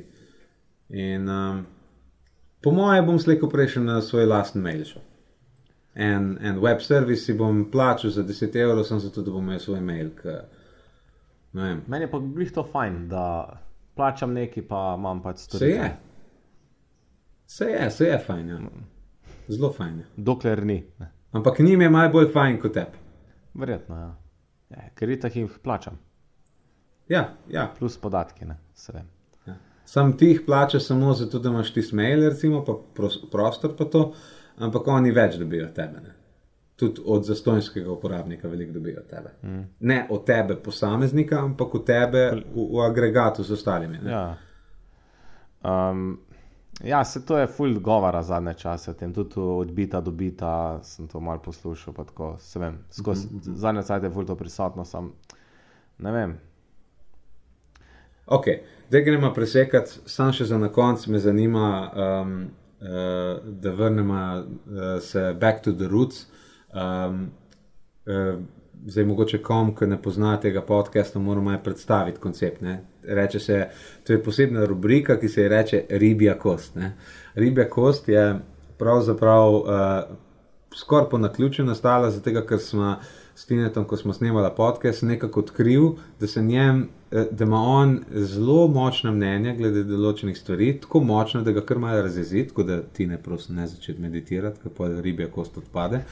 Um, uh, in, ko, in sem pa rekel, mislim, da sem si jaz mislil ta izraz, ne vem, kdo je rekel, pač kot da se ti kost ribja zatakne v grlu, je pa prišel iz tiste prve ribje kosti, ne, ki je dobesedno ribja kost. E, Tako, ja. Mislim, ja, po mojem si, si ti to zmislil. Um, ja, pač iz uh, ribjega fileja. Ne, je to, uh, Tako je, ja, točno, točno. Ok, torej, že dolgo imamo v, v tematikah noter napisano ribja kost, javni WC. Zdaj pa mi prosim, ti ne razloži, kaj, kaj se te tako zatakne pri teh javnih WC-jih. To sem jaz napisal, ali kaj? Ja, jaz zihrne. Veš, kaj največja fora, da se ne spomnim. Ne? A, mogoče si se pa pomiril. A ti si mislil, da je to moja riba? Ja, jaz sem mislil, da je tvoja zdaj. Ne, ne, ne. ne. Javni VC, prav ne, ne, ne spomnim se zdaj. E, ok, pomi pa tega ta druga, povej, ker si ga pa vidim, da zdaj na novo napisal. Vsa letališča bi morala biti mala. Ja, to je pa čistko. Uh, se ne vem, če je riba kost. Tud, ne vem, a če boš iz mene ven dobil to jezo. Ne? Ampak zdaj, ko ja, ja, si zdaj itak spiš, pa tako in si ne, bolj zen. Ne, nisem zen. Ne, v glavnem pač eh, tako, ko potujem zdaj zadnje cajte, veliko zdaj na zadnje sem šel. Uh, Četrt, iz četrtka na petek, ne? prejšnji vikend. Ja, uh, sem videl, ja, da si nekaj letel. Ja. Uh, v glavnem, ful me moti, ne? ta velika letališča, uh, ki ima skozi te, uh, te procedure. Ne? Čeki in pregled predlage, uno, levo, desno. Pa ajde na začetku še nekako razumeš, ne? ko greš na pot, ampak ker smo kle v eno smer mogli tri avione zamenjati. Yeah. Ja. In pol na vsakem letališču to delaš. Ne? In čez mm. velike letališča, pač ponovadi tako, ko rečeš, da imaš eno uro ali overja, da čakaš. Yeah.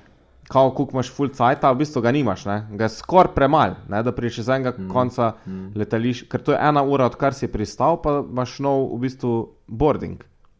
Itak, itak. Moraš še najprej sploh dol priti. Ja, ne? in, je, itak, ja. ne? in pol mi gre pač na živce, da moraš pol še v mestu delati in smo tako na koncu, zdaj spet en avion skoraj zamudili, ker je bil kar ta um, security check kar vmes, tako med prehodom iz enega aviona na drug, kar je totalen mhm. bullshit.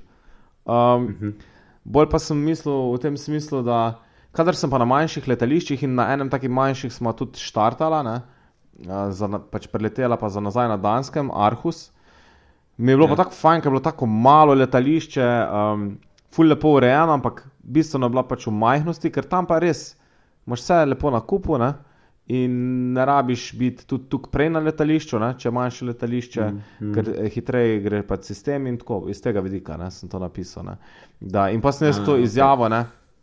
sem rekel sodelovcem, hej, čist vsa letališča bi mogla biti majhna. Ne, ne vem, zakaj so tako huge letališča, mislim, vem, zakaj so. Uh, ampak ful lažje nam bi bilo, če bi bila vsa letališča manjša. Ne? Ker uh, pol ne bi rabo prideti dve ure prej, ne? ker na večjih, mm. uh, ker je gužva, moraš dve ure prej prideti um, na letališče. Uh, tudi pol iščeš najbolj uh, gate in tako naprej. Mm. Zakaj se smejiš? Smejim se, ko sem prebral ta, ta tretja točka. Zakaj je to konferencing Apple? Dogovorimo se o enem in basta. ja. Um, ja, to sem pa zdaj dobil idejo, ker si mi ta raj oddal.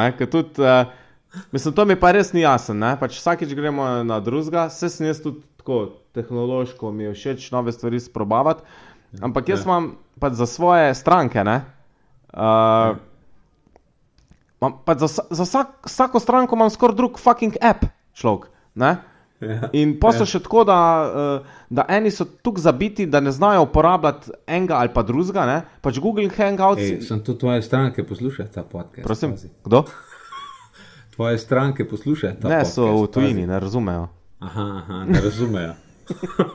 Se pravi, dokler ne bomo začeli uh, najemati uh, podjemnikov od najemnikov, ki bojo prevajali. Ja, smo ali zgud. Uh, ja, in pol okay. tako veš, recimo Google uh, koledar, ima full fine, ja. tam izbereš, ne? conferencing in to je to. Ne? In pač eni ne znajo uporabljati, hoče biti na Skypeu, in pa pa uporabljam, le bom prav pogledal. In mi gre že prav na živce, ne? imam pol tu kanalov za, za komunikacijo. Ja, ja. Mm. V glavnem, okay. Ja, se pravi, Slack, uh, kaj pa še? Ja, se pravi, Slack je interno, pol Messenger, tako, kdaj pa kdaj, uh, full uh, WhatsApp, ja. uh, Skype, uh -huh, uh -huh. pol za Ruse imam Telegram, uh, aha, aha. pol uh, FaceTime uporabljam, pač kadar pač, uh, uh -huh. se mi ne oglasijo na drugih kanalih, pa da imajo iPhone, pol imam za Kitajce uh, WeChat, pol imam Whereby, uh -huh. Uh, pol itak Meet, Google Meet. Uh, zdaj sem si še ta uh, Google Duo dol ruknil, v glavnem katastrofa, ne? Pol, pa mi pa prideš ti še s tem. Ja. Dej si predstavljati, da bi bilo tako z e-mailom. Ker e-mail je en, ja. pač ti imaš sicer več ponudnikov, ampak e-mail je en. Ne rabiš enem na e-mail, pošiljati drugem na m-mail, tretjem na z-mail, vsi so pač isti algoritem, mislim, algoritem, isti, isti ta osnovni uh, jezik, znotraj katerega pač komuniciraš. Je, osnovni standard je e-mail. Ja. To je samo zaradi tega, ker ko so ustvarjali internet, so na začetku hoteli standardizirati stvari. In največja katastrofa je, kadar ne ustvarijo standardov. Zato, pa, ko hodiš po svetu, moraš imeti 15 različnih priključkov, samo zato, ker se niso mogli zmeniti, katera voltaža je boljša. Ja, se ja. Mislim, in to gre tudi meni, fulno živce, ja. in tudi to s temi api. Jaz sem tega rajeta sprobo, sem zato, ker me zanima, če je dober ta, uh, ker na Skypu vse šumi, uh, Hangouts nam je zadnjič nekaj štekel pa ker me zanima zaradi eh, našega društva, ki bi rabo imeti en tak kot je um, Slack, ampak da je zastojnski, Riot je zastojnski, eh, Slack pa ni. Ne? E, ima te razne omejitve, določenih stvari ne moš zastojno uporabljati. Zato iščem nek alternativ. Ne, pa se v končni fazi, mislim, se ni nič tukaj na robe, ne? ampak bolj je problem, ko imaš pol tukaj razpršeno, pol več, pa pa itak mail, ne? Mail in poti piše po vseh, z enim imam na štirih kanalih, se pogovarjam z njim, z ja, istim ja, človekom. In pol več ne vem, a, a mu ne odgovorim ali ne, ali veš. Se ne strinjam s tabo, ko rečeš, noč ni robe. Je, fulje na robe. To ni, to ni delujoč sistem. Če imaš ti več različnih, to je tako, kot če bi, recimo, ne vem, um, mogel imeti sedem različnih telefonov, zdaj, ker ne veš, iz katerega telefona te bo nekdo poklical in bi lahko bil na vseh dosegljiv. Ne, pa se en, ne, ne. Ajde, se, se strinjam, ja, pač, ampak ne hočem reči, nič ni narobe z tega vidika, ne, ker kao free internet, da mu si dela carise, pa se podpiram. Ampak mislim, komu to koristi? Ne, po mi en reče, da si downloadi Zoom, ne, si mora ti zdownloadati, ja. pol ta, ja, tega, še to sem pozabil, ja, tega. Pol, pa ni več v redu Skype, moram Skype for business, pol imaš Uber konferenco, veš, da imaš Uber konferenco s čok. ne. Stari, veš, vse bože matere. Ne, ne moremo uporabljati fucking hangouts ali pa lahko WhatsApp, sem vse, ne. In pol kar spoznam kar neke nove aplikacije, nove servise, mislim, kar vsak dan je druga jebote. Ja, zato jaz neč od tega ne uporabljam. Jaz, mislim, vem, ti rabiš za službenih namenov. Ampak jaz sem recimo si skrčil mojo komunikacijo sam na Messenger, pa, uh, pa e-mail. Pa SMS. Ja, ne, ampak, tem, ne, da jaz. Pa še tam, pa še tam, Eva, pa še tam, pazite, ne, še tam jaz te pošljem vabilo in ker nisi imel MMS odklopljenega, nisi vabila videl. Evo, vidiš še tam, še tam standard ni v bistvu ja. standardiziran, še pri SMS. Sem, jaz pa ne pa če, ko si rekel, da rabiš, ne da rabim. On mi reče, ne, klele se bomo dobili, pa je, jaz rečem, ker se ne moremo na, na hangoutsih. Ja, ne znam jih uporabljati. Ja, join pritisn, fucking zeleno tipko jebote. Kaj je tukaj težko? Je. Ne razumem. no, vidiš, da smo najdli eno ribijo kost. ja, le, pač. To je osnovni problem v tem, da ni standarda vzpostavljenega, definitivno.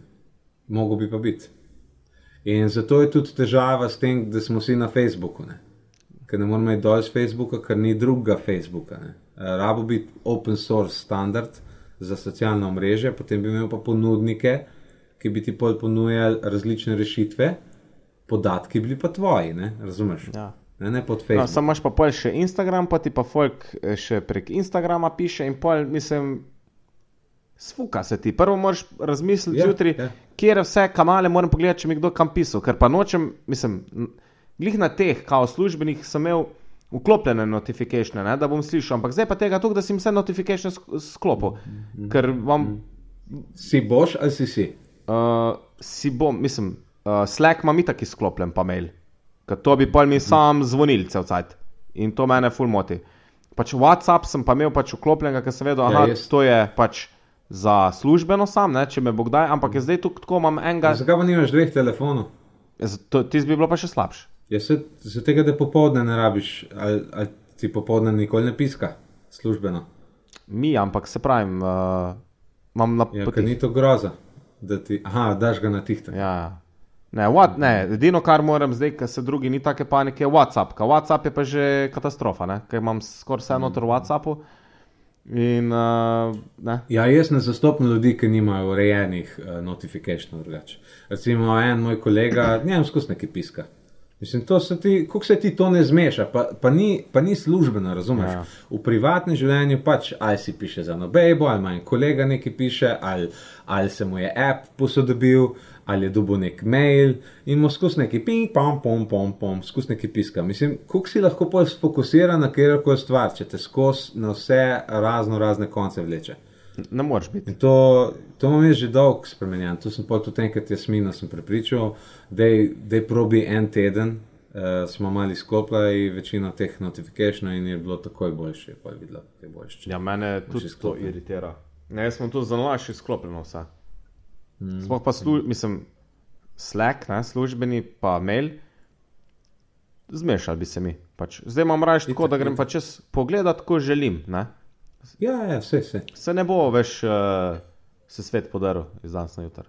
Jaz sem recimo za, za mail, imam narejeno, da eh, vsako jutro, ko pridem uh, v pisarno, pač ko delam ta daily GTD, takrat pač pregledam vse maile, na tri različne maile moram dejansko pogledati, ostale, kjer rabim videti, imam vse v osnovni mail uh, connectane, da ga osnovni mail dobim.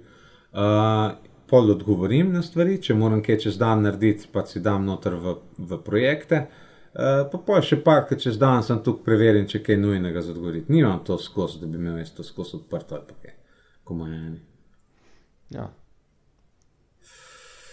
No, ne, zdaj, ko sem te razjezil, uh, bo šel uh, malo pojogati, pa pomeditirati, pa pa na sestanek, kaj že imaš. ok, bo še kaj dodal za na konec, kako zaključno misel, kaj za poslušalce, za domače? Ja, pete spat. Pete spat.